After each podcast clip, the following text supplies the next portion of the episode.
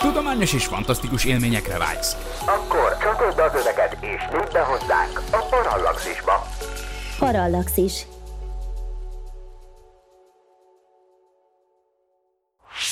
A Parallaxis Podcast és blog együttműködő partnere a planetology.hu bolygótudományi portál.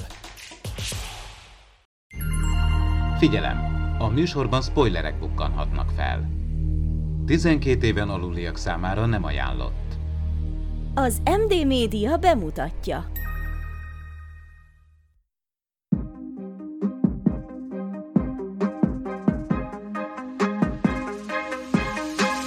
Tudományos és fantasztikus élmények Csabával, aki mérnök, Miklóssal, aki fizikus, és Ergővel, aki geográfus.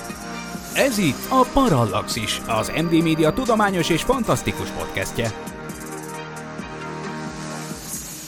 Szeretettel köszöntök minden kedves hallgatót, és ugyanilyen szeretettel köszöntöm műsorvezető társaimat is, Kovács Gergőt és Vince Miklóst. Szervusztok, srácok! Sziasztok, üdvözlök mindenkit! Sziasztok, én is!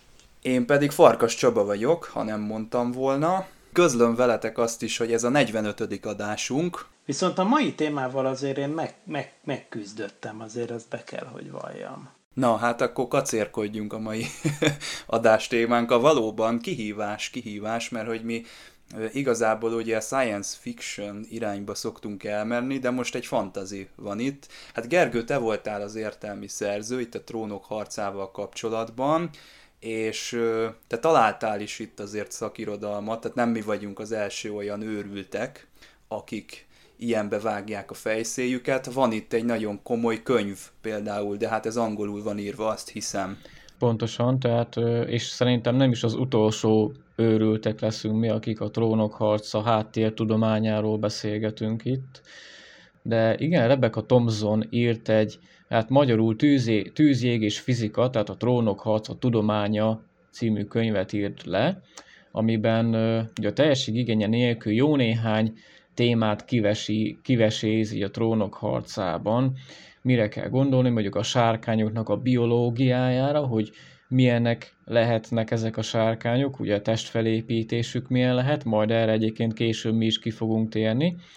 A Westerosnak a klímája, vagy esetleg a mások, tehát az élő halottaknak a neurológia, neurológiája, vagy ez a rejtélyes zöld milyen kis trutyi, a futótűz, vagy ugye eredeti nevén Wildfire, ami hogyha tüzet kap, akkor egy írdatlan nagy zöld robbanást generál, és egy ilyen, tényleg a trónok harcának ez egy ilyen mondhatni tömegpusztító fegyvere. Na hát ilyenekről és ehhez hasonlókról esik szó ebben a Trónok harca tudománya című könyvben, és hát mi is ugye egy kicsit a Trónok harcának a tudományos hátterét szeretnénk most ebben az adásban egy kicsit kivesézni. Na most figyeljetek, még egy dolog, mielőtt ebbe belemegyünk, hogy konkrétan a benne levő fizika, ugye valahol az is fizika, ez a mit érez az ember arról, hogy mennyire olyan egy adott évad, mint a többi évadok. Most ugye az az, az érdekes az egészben, hogy természetesen a fizika ennek a vizsgálatára is alkalmas. Ugye van nekem egy ismerősöm, Janosov Milán, aki még az eltén járt fizikus szakra, de aztán a CEUN lett doktorandusz, és már doktor. És, és időről időre felbukkantak a tudományos munkáival kapcsolatos ismeretterjesztő írások is itt-ott, tehát ezek elég nagyot mentek a sajtóba, persze, mert a, hála, ugye a Barabási csapatban kutatott egyébként a CEUN, és és ugye egyszer, például két, er, erre jól emlékszem, és most vissza is kerestem, hogy 2017-ben írt róla egy cikket, és lett belőle sajtóközlemény, meg minden, hogy megjósolta a magyar hálózat kutató modellje, tehát Janosov Milán modellje a trónok harca szereplőinek a halálát. Tehát, hogy tulajdonképpen a gépi tanuló algoritmusba gondolom, beletette a korábbi haláleseteket, meg hogy hogyan kapcsolódnak a karakterek, tehát egy nagy hálózatot épített ki a szereplők közül, és akkor be, a társadalmi hálót felrajzolva az egyes karakterek által betöltött pozíció alapján megjósolta a rendszer, hogy kinek milyen esélyei voltak a túlélésre. És ugye ez egy ki, és két, Na ez az, hogy ez 2017-es eredmény, és ugye marha izg, és ugye az akkor indult talán a hetedik évad, vagy valami ilyesmit olvasok itt.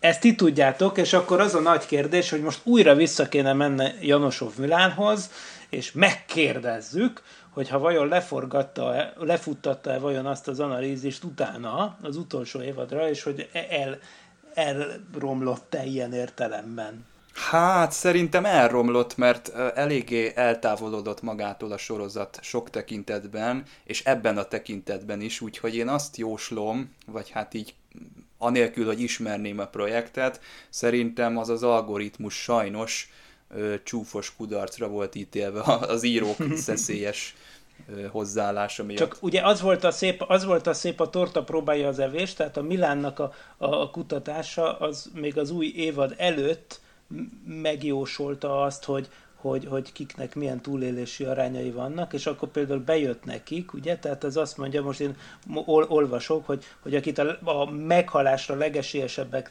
legesélyes... Spoileres lesz, Miklós? É, figyelj, én nem tudom, mert itt nevek vannak leírva, amiket én nem fogok... Spoiler alert. Hát azt mindig bemondjuk az adás elején, a spoiler alertet. De most én azért nem mond, mert képzeljétek el, hogy én nem tudom ezt a nevet, hogy kell kimondani, és ezért aztán nem fogom magam leégetni, úgyhogy csak azt akarom, azt mondom, hogy egy bizonyos karakter, akit a Milán algoritmusa a legesélyesebb meghalónak jósolt, az valóban meghalt az évadban, Viszont voltak olyanok, akiket nem talált el a modell, de azért még mindig elég jó hatásfokkal működött, de hát ez nem az utolsó évadra van tesztelve, szóval izgalmas dolgok ezek. Na, fiúk, kezdjük akkor sárkányokkal ezt a ezt az egészet. Ebbe az az érdekes, hogy maga Neil deGrasse Tyson is nekiállt itt szakérteni a sárkányokkal, legalábbis ő neki vannak ilyen tweet sorozatai, és itt a trónok harcával kapcsolatban is például megírta, hogy amikor ugye kihúzzák a sárkányt a, nem is tudom honnan onnan a jég alól, na az a bad physics, laza a lánc, az nem jó. De olyat is írt például, hogy tök jó a a sárkánynak a szárnyi mérete a testéhez képest. Az a jó fizika, tehát ilyeneket írt. Na én pont ezt néztem meg. Neil deGrasse Tyson-tól teljesen függetlenül, ugye, viszont nem, nem fizikai, hanem paleontológiai szempontból vizsgálva ezúttal a kérdést, azt kell, hogy mondjam, hogy amiket ott látunk, akkor a lények léteztek. Tehát, hogy konkrétan ilyen méretű repülő lények léteztek. Ugye a legnagyobb repülő lény, ami valaha élt a Földön, ugye az egy, ez egy repülősülő volt, a Quetzalcoatlus, a Quetzalcoatlus nevű dino, ami a késő krétakorszakban élt Észak-Amerikában, és ugye azért kapta a Quetzalcoatlus nevet, mert a Quetzalcoatl az egy, aztán egy azték most összekeverem mindig szegényeket, az asztékokat, az inkákat, meg a majákat, de mindig szóval, szóval valamelyik ilyen kultúrának a főistene, volt, és, és hát annak a szányfesztávolsága 10 méter volt, és egyébként tényleg úgy néz ki, mint egy ilyen pterosaurus, tehát hogy mint úgy, úgy pteranodont, azt ugye ismeritek, tehát ez kb, kb. úgy nézett ki, és tehát a szányfesztávolsága ez a 10 méter, ez, ez, ez, ez hatalmas, de két, két fajváltozata létezik, a, a Quetzalcoatlus northropi és a másik Quetzalcoatlus, és a másiknak is akkora egyébként a szárnyfesztávolsága, ami akkor a kisebb fajtának is, mint egy Cessna repülőgép, tehát egy Cessna kisgép, és egyébként úgy, most arról megoszlanak a vélemények, hogy a két, két fajnak mekkora volt a tömege amik ugyanebbe a, a rendbe tartoztak, ugye? Tehát az egyik, az, het, het, az egyik azt mondja, hogy 70 kilós volt a kisebbik, de hogy a de másik, másik ö, a másik becslés, az meg azt mondja, hogy 200-250, és erre a nagyobbra, a Quetzalcoatlus northropira, erre meg olyan becslések is vannak, hogy ez talán egy fél tonnás állat lehetett, tehát ez konkrétan egy sárkány. Hát nyilván a tüzet nem tudott okádni, de, de jelen tudásunk szerint ez a legnagyobb repülőállat a Földön, tehát ilyen állat így, így bio, hogy mondják, biomechanikailag ez, ez létezhet. Tehát nem, nem lehetetlen, hogy ekkora repülő élőlények létezzenek, sőt úgy tűnik, hogy léteztek is. És hát amellett, hogy a szányfesz távolsága tényleg elégséges a testméretéhez, ahhoz, hogy ez a sárkány repülni tudjon, amellett azt is kiemelte, hogy a sárkányok, amikor pont amikor drogon a földön van, akkor úgy használja a szányát, mint, mint valami melső végtagokat, tehát mint mondjuk a denevérek. Tehát, tehát nagyon-nagyon jól ö, lett ez interpretálva a, a sárkánynak a melső végtag használata, tehát hogy ez, egy, hogy ez így fejlődött ki ennek, ennek, a, ennek az állatnak a szárnya. Ugye ebben is amúgy akkor hasonlít ezekre a lényekre, mert ezek a Quetzalcoatlusok is állítólag talán járni is tudtak ezeken a szárnyvégeken. Amikor a Viserion ugye elpusztult, tehát amikor az égkirály elpusztította őt, és akkor ugye bele esett ott fönt éjszakon egy ilyen, egy ilyen jeges tóba, és a szegénynek a, tehát a szegény sárkányt utána az élő holtak, ahogy húzták kifele, és a lánc az laza volt, tehát a laza lánc, ahogy így húzta a rengeteg ember, az így ö, hegyen, dombon, völgyön át szépen hullámzott. Tehát ez ugye kijelenthető, hogy ez abszolút nem lehetséges, tehát a fizika törvényének ez a, ez a teljes ignorálása véleményem szerint. Hát jó, de ilyet egyébként szerintem bármelyik filmbe lehet látni, hogy nem csak fantasybe. Tehát az most, hogy nem, nem, nem feszül meg a lánc, hát most emiatt ne, ne törjünk pálcát felettük, az, de, de az, hogy például a szárnyfesztávolságot azt jól eltalálták, az azért is nagy plusz, mert egyébként persze a képzőművészet a középkorig visszamenőleg tele van irrealisztikus szárnyméretű repülő lények ábrázolásával, ugye gondoljuk a kis puttókra, vagy az angyalkákra, vagy ilyesmi, mi kb. úgy vannak ábrázolva, milyen, mit tudom én, ilyen barok festményeken a puttók, ugye, hogy, hogy ilyen kis, kis gyerekek, akiknek ilyen nagyjából felnőtt tenyérnyi kis szárnyacskáik. Tehát ilyen, mit tudom én, ilyen ö, liba szárny méretű valamilyei vannak ott hátul, és hát például az például valószínűleg nem tudna repülni, de ehhez képest a trónok harca sárkányai azok úgy ránézésre teljesen rendben vannak. Nagy pluszpont az alkotóknak. és mond valamit a Rebecca Thompson a tűzokádásról?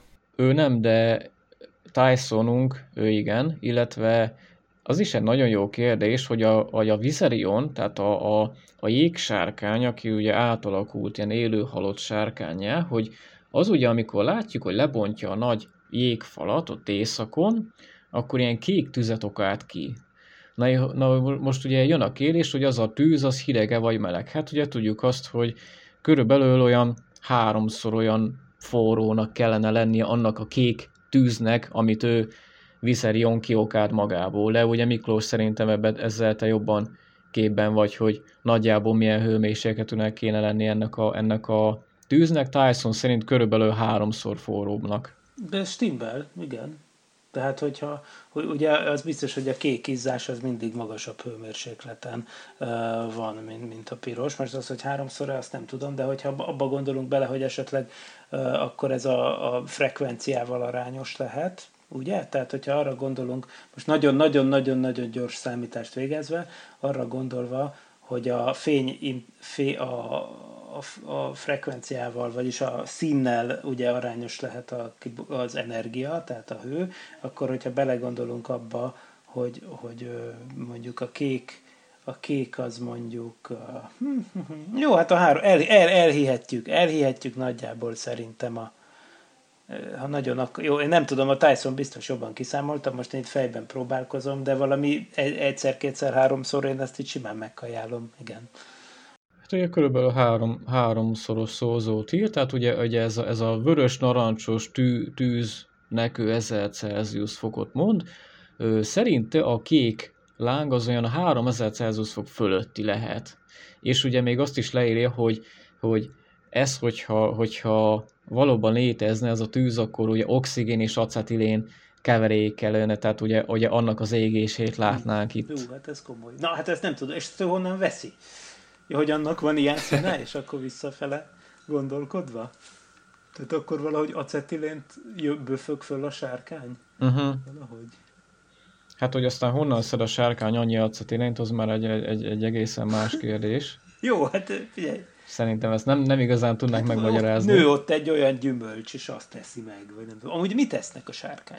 Em, embereket? A Quetzalcoatlus az halakat evett, meg kisebb lényeket. Ö, ö, volt a sorozatban jel arra, hogy, hogy embereket is ettek a sárkányok, meg, meg állatokat is. Tehát igazából Éppen egy... amilyen kedve volt a sárkány királynőnek, ugye? Hát körülbelül, körülbelül igen. Hát még a sárkányok azért elég, elég sok témát tudnak nekünk adni. A trónok harcának a legvégén, a nyolcadik szezonnak a vége fele, a Daenerys, akit Emilia Clarke alakít, ugye ő Daenerys Targaryen, tehát a Targaryen lány, aki, aki szeretné meg hódítani Westeros, és ugye, és ugye uralma alá hajtani az egész kontinest. Ő a legvégén, hát mondhatjuk azt finoman fogalmaz, vagy egy kicsit elveszti az eszét. Ugye a királyvárban, tehát Westeros fővárosánál ott van a sárkánya, a sárkánynak a hátán, és akkor a, a királyvárnak a harangjai megszólalnak.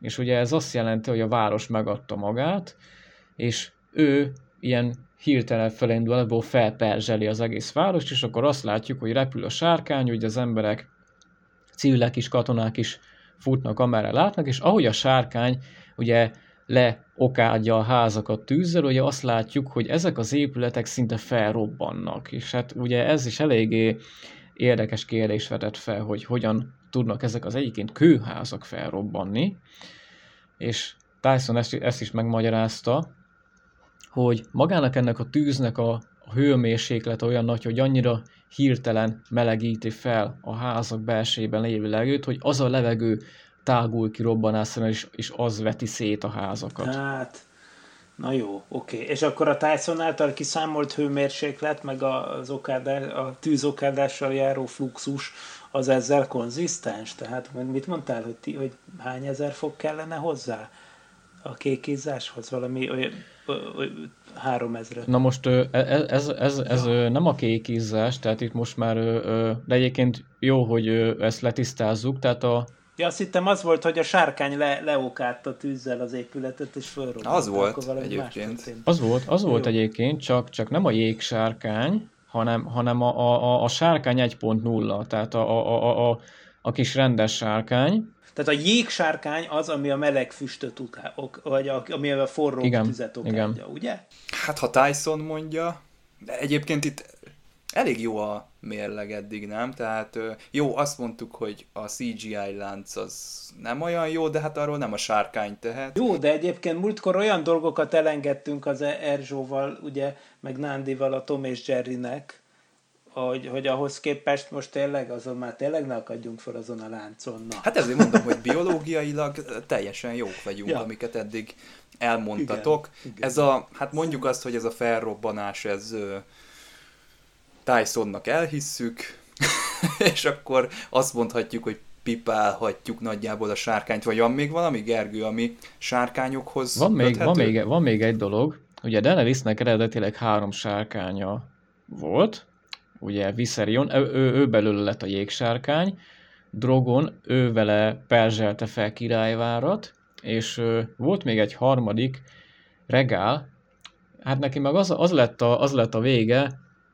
hogy amikor a két sárkányal Daenerys közeledett királyvárhoz, akkor ezt a sárkány lelőtték. Na hát ez most egy nagyon-nagyon érdekes történet. Daenerys Drogon hátán repül, mellette regál, egy kicsit olyan kis erőtlenem, mert az előző csatározás megviselte, még a szárnya is ki volt egy kicsit lyukadva, és azt látjuk, hogy ilyen nagy írdatlan, nagy több méter hosszú, hatalmas nagy nyílvesszők eltalálják ezt a sárkányt, átütik az egyébként elméletileg igencsak sebezhetetlen testét, tehát hogyha a trónok harc univerzumában lennénk, akkor hogyha, hogyha a sárkánya lenne dolgunk, akkor nagyon-nagyon bajba lenni, mert ezek gyakorlatilag sebezhetetlen állatok, főleg, főleg hogyha már ilyen nagyon-nagyon kifejlett példányokról van szó, de azt látjuk, hogy repülregál, eltalálja vagy három hatalmas nagy nyilvessző, lezuhan bele, csobban a tengerbe, és figyeljetek, a hajók, amikről tehát ilyen úgynevezett skorpiókkal lelőtték a sárkányt, ezután, a jelenet után bukkantak fel egy sziget mögül. Tehát konkrétan kiszámították azt, hogy körülbelül ez a nyilvessző egy kilométert tett meg a kilövése után, a sárkány körülbelül 18 km per órára repült, de hogy a nyilvessző ennyi, tehát ekkora távolságból lelője a sárkányt, ahhoz körülbelül 7200 km per órás kezdeti sebességgel kellett volna repülnie, hogy átüsse a sárkánynak a testét. Ráadásul hogyha megnézitek majd később, akkor jól látszik, hogy nem egy olyan nyilvesszőről van szó, aminek ilyen tűhelyes vége van, hanem ilyen nagy, hatalmas nagy kampós, négyágú, mint egy vasmacska, olyan, tehát abszolút alkalmatlan arra, hogy egy kilométer távolságból egy, egy repülő állatot átüssön. De ez átütötte. Arról ne, és akkor ezt jól értem, egy hajóról indítottak? És, és egy hajóról egy indítottak, hajóról. ráadásul... Tehát képzeld el, hogy az a hajó, hogy az mekkorát lendül hátra. Na hát... Úgy, hogyha kilőnek. Egy, egy, egy 2000 méter per szekundummal ö, száguldó. Ez volt a csodafegyver, ugye? A sárkányok ellen. Igen, igen, igen, ez volt a csodafegyver, a Skorpió, de az, hogy még ráadásul a sziget mögül lőttek ki valahogy, hát az meg teljesen, teljesen elfogadhatatlan, hogy ugye lelőjük a sárkányt, és akkor a, a Daenerys szia néz a Drogonnak a hátán, és akkor utána látja, hogy a hajók így előúsznak a sziget mögül. Na, jól lehúztuk itt a sárkánytudományt hát itt. Na ezt oké, de ez, ez viszont tényleg ennyi benye a készítőknek. Ez egy fekete pont. Sok piros pont után most Igen, tessék, tessék jól kigondolni ez... a térképét a jeleneteknek. Igen, ez egy, látszik, látszik hogy, hogy itt nem volt rendesen felderítve. A szegény fantasy, fantasy filmkészítők nincsenek biztonságban, mert az, hogy a science fiction-t állandóan árgus szemekkel nézik, az, az már gondolom egy szokásos üzem, de hát ugye a Tom és jerry is, meg most már ugye a fantasy filmeket is, most már könyveket írnak ilyenekről, hogy trónok harca, úgyhogy oda kell figyelni, kedves Igen, készítők. Hát szerencsétlen kutatók minden lehetőséget meg akarnak ragadni, meg akarunk ugye ragadni, hogy valami Popkultúrán ismertet. szeretnének igen. ismertséget szerezni. Hát igen, illetve hát a fizikának ismertséget, vagy hát ezt mondjuk, ugye? Vagy a, igen, így, hát igen, ugye, azért tegyük nyilván hozzá. csak erről Szépítetted nagyon jól, Miklós, ezt a gondolatot. Na. Hát Gergő, egy hozzád még közelebb álló téma, itt a Westeroszi klímahelyzet.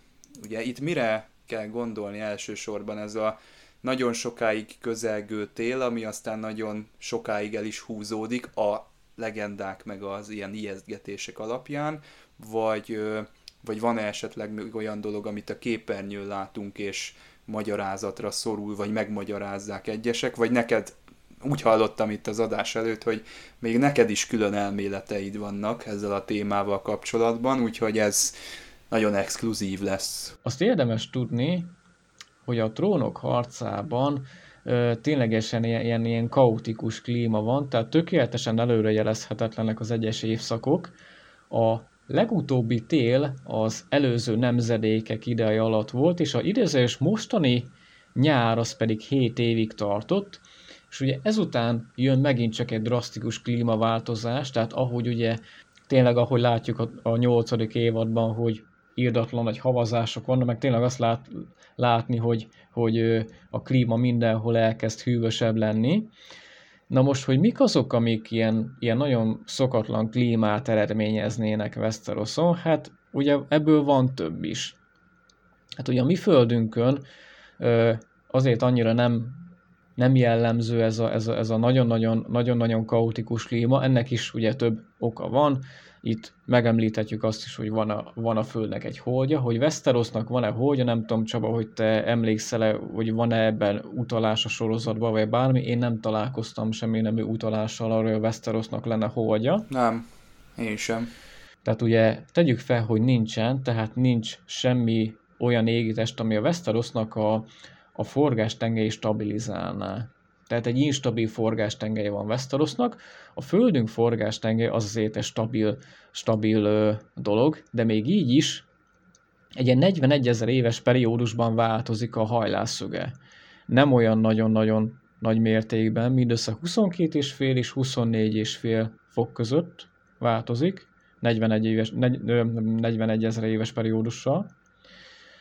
És hát ugye nem csak ez az egyetlen egy pálya ellen változás a Föld tekintetében, hanem sok minden más is van, és ugye ezeket hívják ugye Milankovics ciklusnak, mely Milankovics ciklus szerint ugye egyszerre kell figyelembe venni mondjuk a változó föld naptávolságot, a földpályának az alakját, tehát hogy mennyire elnyúlt a földnek az ellipszise, az előbb általam említett forgástengely szögének a változását, illetve a precessziót, ami pedig azt jelenti, hogy a földünknek a forgástengelye pontosabban az, annak az iránya 26 ezer évente él egy kört, mint egy búgócsiga. Tehát ugye jó néhány olyan, olyan tényező van a Földünknek a klímájába, ami azért kimutatható módon befolyásolja a klímát. Hogy ez Westerosnál mennyire, mennyire lehet ö, ö, számottevő, nyilván, hogyha, hogyha nagyon ö, érzékenyebb ez a világ változásokra, és mondjuk sokkal drasztikusabbak ezek a változások, hamarabb történhetnek végbe, akkor ugye nyilván, de, de a Föld esetében nem egy-két év alatt változik meg a változások miatt a klíma, hanem több százer, esetleg több millió éves periódusokról van itt szó. De nem csak a változások ö, gyakorolhatnak hatást, gyakorolt hatás mondjuk a naptevékenység, elég, hogyha mondjuk a Maunder minimumra gondolunk, ami ugye, ugye olyan 1600-700-es években volt, amikor ugye nem is volt ö, napfolt tevékenység, de beszéltünk mondjuk arról is, hogy ö, mi van, hogyha vulkanizmus okozza a Westeroson ezt a, ezt a nagyon szélsőséges klímát, mit gondoltok? Jó, ne, nekem itt külön véleményem van egyébként ebben a kérdésben. Bár én nem vagyok ekkora szakértő, de azt itt a planetológiai témákban, de ugye azt kérdezted, hogy van-e a Westerosnak holdja, de azt nem kérdezted, hogy lehet, hogy a Westeros is egy hold. Akár. Ugye? Tehát, hogyha belegondolunk, ugye ott van például, a, ugye az Avatarban, ha belegondoltok, ugye például, ami szintén egy ilyen nagy sárkányokkal jellemezhető világ, ugye? Ott, ott ugye az van, hogy a Pandora például az egy hold. Na most egyébként olyanra viszont több példát látunk a naprendszerben, hogy ka- kaotikus jellegű pályaelemei legyenek holdaknak, ugye éppen azért, mert mert uh, ugye egy több test problémáról van szó. Tehát amikor a bolygó kering a csillag körül, mint például a Föld, akkor igen, ott a Milankovics ciklusok azok ugye elég, elég lassú változást okoznak. Uh, Oké, okay, ez igaz. De például, ha megnézitek például a Plutó-Káron rendszert, akkor ugye ott mi a helyzet? Ott, ott ugye van a, van a Plutó, meg a velem összemérhető mér, méretű hozzá képest bazi nagy holdja a Káron, akik ugye kötött keringést végeznek egymás körül, de, de olyannyira, hogy mind a ketten ugyanaz, kölcsönösen ugyanazt az arcukat fordítják egymás felé. Tehát még csak nem is úgy, mint a Föld meg a Hold, hanem mindketten egymás felé, tehát lehetne közöttük kifeszíteni egy kötelet, és mászkálni rajta föl meg le, éljen az űrlift. Na, viszont az összes többi hold ott van, ugye, a, amiket később fedeztek föl, ugye a Hydra, a Nix, a Styx és a Kerberos. Na most ezek a külsőbb holdak, ezek pont amiatt, hogy, hogyha a Pluto Káron rendszer, tehát a két legbelső, legnagyobb égitest, például ugye a, amik ilyen kötött keringést ezek, hogyha az egy égitest lenne egy helyen, akkor ez az összes többi másik négy hold is egyébként ilyen kötött keringést végezne, de mivel hogy a Plutó-Káron rendszer az nem egy tömegpont, hanem kettő, ebből az következik, hogy, hogy például a Styxnek teljesen kaotikus a forgása, tehát hogyha ott, ott vagyunk rajta, akkor körülbelül olyan szinten látnánk előre jelezhetetlen évszakokat, mint, mint a trónok harcában, és nem ez az egyetlen példa, hanem például ott van a Hyperion, ugye, ami a Saturnusnak az egyik holdja, ami szintén kaotikus forgást tud bemutatni. Hát azt a titán, titán zavarja be legjobb tudomásom szerint. Így van, pontosan, ugye? Igen, tehát ott meg az van, hogy, a, hogy ott meg a, ott a két nagy tömeg, ami a fő bűnös, az ugye ami a, ott a Pluto rendszerben a Pluto meg a Káron, az itt meg a, a Saturnus meg a Titán, aminek hatására ugye nem az van, hogy a, a nap hossza amúgy áll elég, egyébként eléggé fix, hanem csak az, hogy a forgás tengely iránya, ami ugye konkrétan az évszakok hosszával kapcsolatos, tehát hogy, hogy, hogy konkrétan a forgás tengely irányának a dűlöngélése tud kaotikus lenni. Szóval ilyen világok a naprendszerben is léteznek, tehát hogyha, hogyha nem tartjátok elvetendőnek azt a feltételezést, hogy ez a Westeros, ez lehet egy hold, ami egy másik bolygó körül kering, akkor például szerintem ez simán benne van a pakliban, hogy ez így működhet. Amúgy a vulkanizmus az teljesen jó ötlet, amúgy ezt leszámítva, csak még a pályaelemek esetében se érzem teljesen lehetetlennek a sztorit így. És persze ott van a vulkán, azt meg meséld el, hogy vannak vulkánok? Vulkánról Westeroson nincsen tudomásom, de ugye tudjuk azt, hogy na most ezt pont úgy mondtam, mint hogyha jártam volna Westeroson, nincsen. De ugye nem is, nem is ö, ismert az egész világ idézőjelben, de én szerintem a vulkanizmus az, az, az egy, az egy ö, tényleg potenciális jelölt lehet a Westeros kiszámíthatatlan ki, klímájára, hogy csak egyetlen egy dolgot mondjak, remek példa a tambórának az 1815-ös kitörése, amikor a rákövetkező évet hívták úgy, hogy a nyár nélküli év. Így vonult be a történelembe, mert 1816-ra a nyár az egyszerűen nem jött el az északi féltekére, tehát júniusban Európa, Ázsia, illetve Észak-Amerika szerte havazott, és hát jelentős terménypusztulások voltak, ami miatt pedig éhínség, illetve járványok dúltak ezeken a kontinenseken, tehát a tambórának a kitöréséig közvetett módon akár ilyen 10 milliónál is több áldozatot szedhetett, viszont egy érdekes történet, hogy ezen a nyári éven, ugye 1816-ban, ekkor is ugye jó eséllyel ennek a hatására íródott a Frankenstein. Amit még fontos kiemelnem, így a holdakat említett, hát, hogy mi van, hogyha Westeros hold. Én csak, én csak annyi, annyi kivetni valót találok ebben, hogy a naprendszerünkben az olyan holdakat leszámítva, mit például a Hyperion, aminek kaotikus keringése van, a túlnyomó többséggel az összes jelentős méretű hold az kötött keringésű. Tehát akár a Galileo holdakat nézzük, ugye akár a Káront nézzük, akár akár mondjuk a Japetus-t nézzük. De a többi is az lenne a Pluto Káron rendszerben. Ugye a több, ott, ott azok is kötött keringés ha a Káron nem lenne. Ha a Káron nem zavarna be. Igen. Ja, de igaz, ez igen, azt jó, azt, azt mond, jó, hogy mondod, hogy azt tudjuk, hogy a Westeros az nem kötött keringésű, hiszen akkor mindig föl lenne Hát igen, vagy, vagy, vagy valahol az égnek egy meghatározott pontján lenne a nap, tehát ö, esetleg még az is szóba jöhet, hogy mi van, hogyha a Westeros napja egy változó csillag. Hoppá, és hogy annak a, a, az esetleges periódusai, hogyha mondjuk nem egy, nem egy szabályos változó csillagról van szó, hanem, hanem, hanem egy, egy olyanról, ami, ami, ami szabálytalanabb módon változtatja a fényességét, hogy ez okozza a Westerosnak a klímaváltozását, ez megint csak egy nyitott kérdés, ez is egy, egy lehetséges magyarázat, mint ahogy az is egy magyarázat, hogy ezeknek a kombinációjáról van szó, tehát hogy mondjuk nincsen holdja a Westerosnak, tehát hogy a forgás tengelye instabil, elképzelhető, hogy mondjuk egy szomszédos égitest zavarja a Westerosnak a pályáját annyira, hogy a bolygónak a pályájának az excentricitása is kimutatható, hogy emberi skálán érzékelhető módon változik. Most ugye hozzá kell tenni azt, hogy a Föld pályájának az inkliná, a, a excentricitása nem inklináció, az más.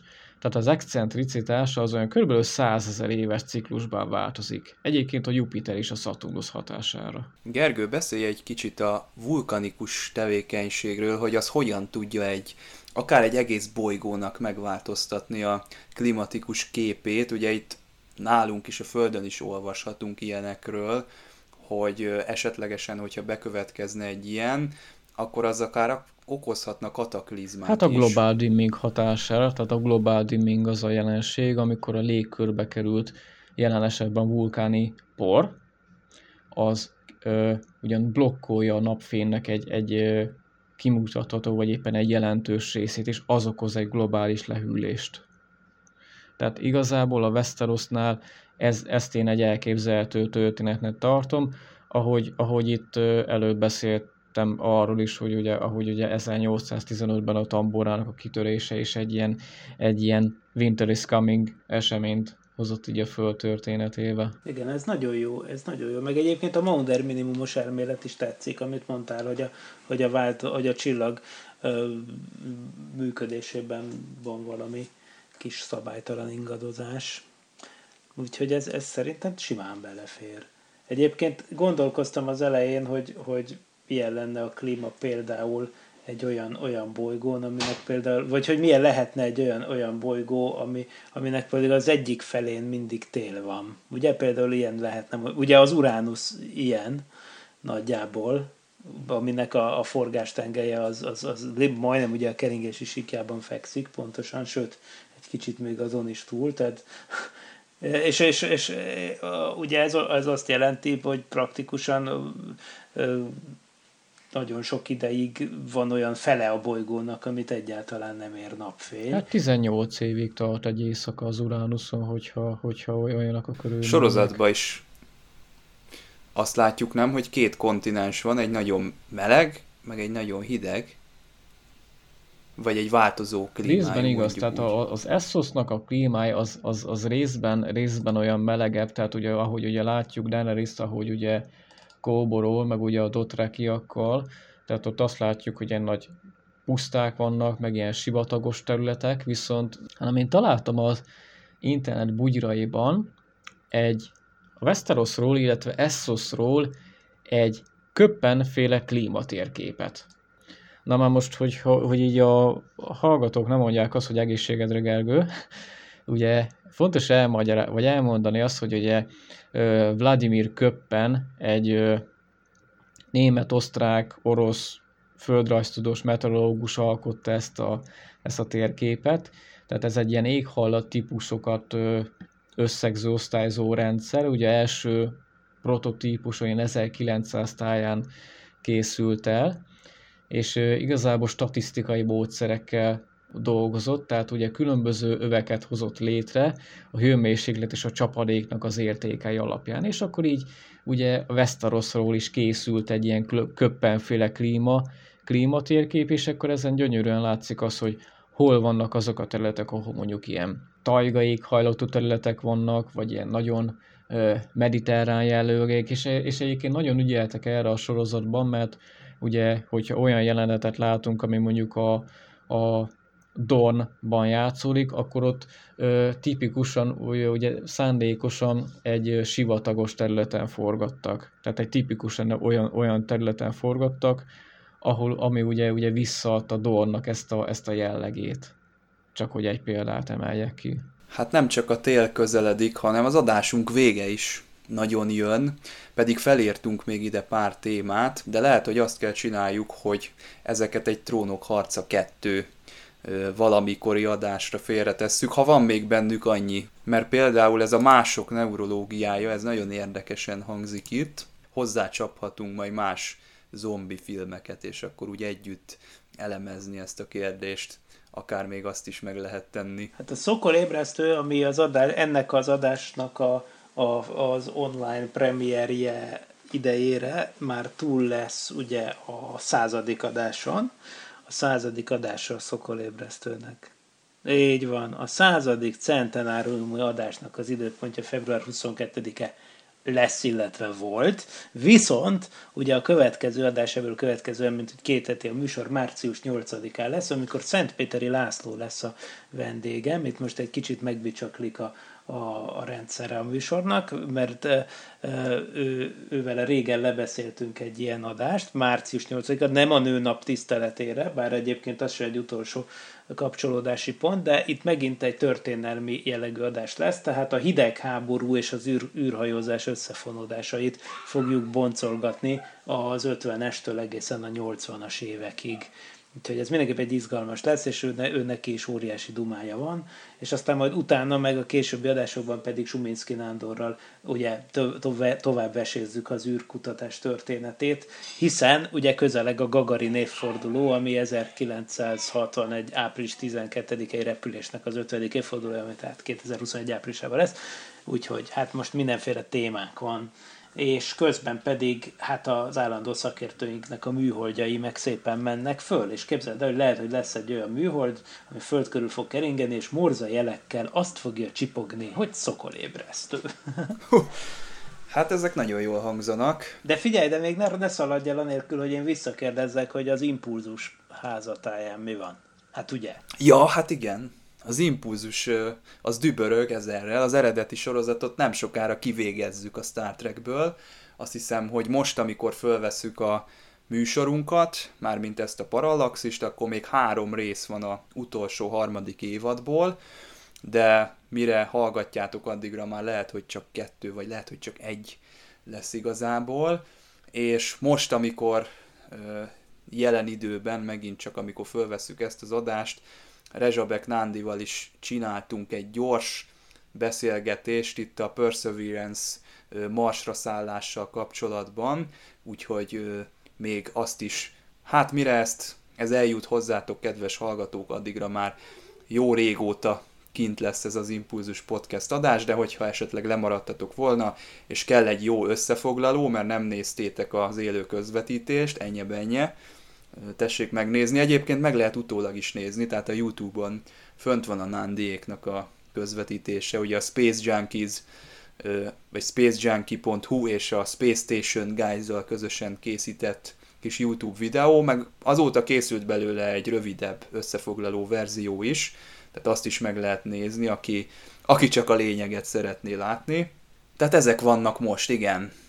Szokolébresztő Impulzus Podcast, planetology.hu, és hát ha a Parallaxison lévő tartalmakra vagytok kíváncsiak, akkor parallaxis.emtv.hu Facebookon is megtaláltok minket természetesen, jönnek ott rendszeresen a posztok csőstül, illetve a Parallaxis és Szokol epizódoknak a hallgathatósága az biztosítva van a Soundcloudon, a Youtube-on, az iTunes-on és a Spotify-on, de lehet, hogy hazudtam, mert lehet, hogy a Szokol az a Youtube-on nem található meg, tévedek, Miklós? Hát én úgy tudom, hogy nem téved, tehát nem található meg, viszont a Soundcloudon igen, és az valóban elérhető a parallaxis.emtv.hu-ról kiindulva elég könnyen, rákattintva a szokolébresztő fülre. Igen, jöjjön oda mindenki a Parallaxisra, az a biztos, ott mindent meg lehet találni. Hát fiúk, köszönöm szépen, hatalmas nagy élmény volt, kedves hallgatók, sziasztok! Sziasztok! Sziasztok! Nem volt elég a tudományból és a fantasztikumból? Olvasd a parallaxis.emtv.hu-t, lájkold a Facebook oldalunkat, nézd a YouTube csatornánkat, és hallgassd a Szokolébresztőt a Tilos Rádióban. A Tudományos Újságíró Klubja és a Tudományos Ismeretterjesztő Társulat által a Juhari Zsuzsanna díj külön díjával jutalmazott blog podcastjét az MD Media készítette. Kreatív producer Horváth Ádám Tamás. Hamarosan jön a következő rész. Jelenlegi működésünk fenntartásához és fejlődéséhez most a te segítségedre is szükségünk van. Ha szívesen olvasol, nézel és hallgatsz minket, arra kérünk, hogy támogasd a Tudományos Újságírók Klubja és a Tudományos Ismeretterjesztő Társulat által 2019-ben a Juhari Zsuzsanna díj külön díjával jutalmazott Parallaxis csapatát. Kattints a donate.mtv.hu oldalra, és adományoddal segítsd a tudományos és fantasztikus ismeretterjesztést, hogy közösen eljussunk oda, ahová még senki nem merészkedett. Köszönjük! donate.emtv.hu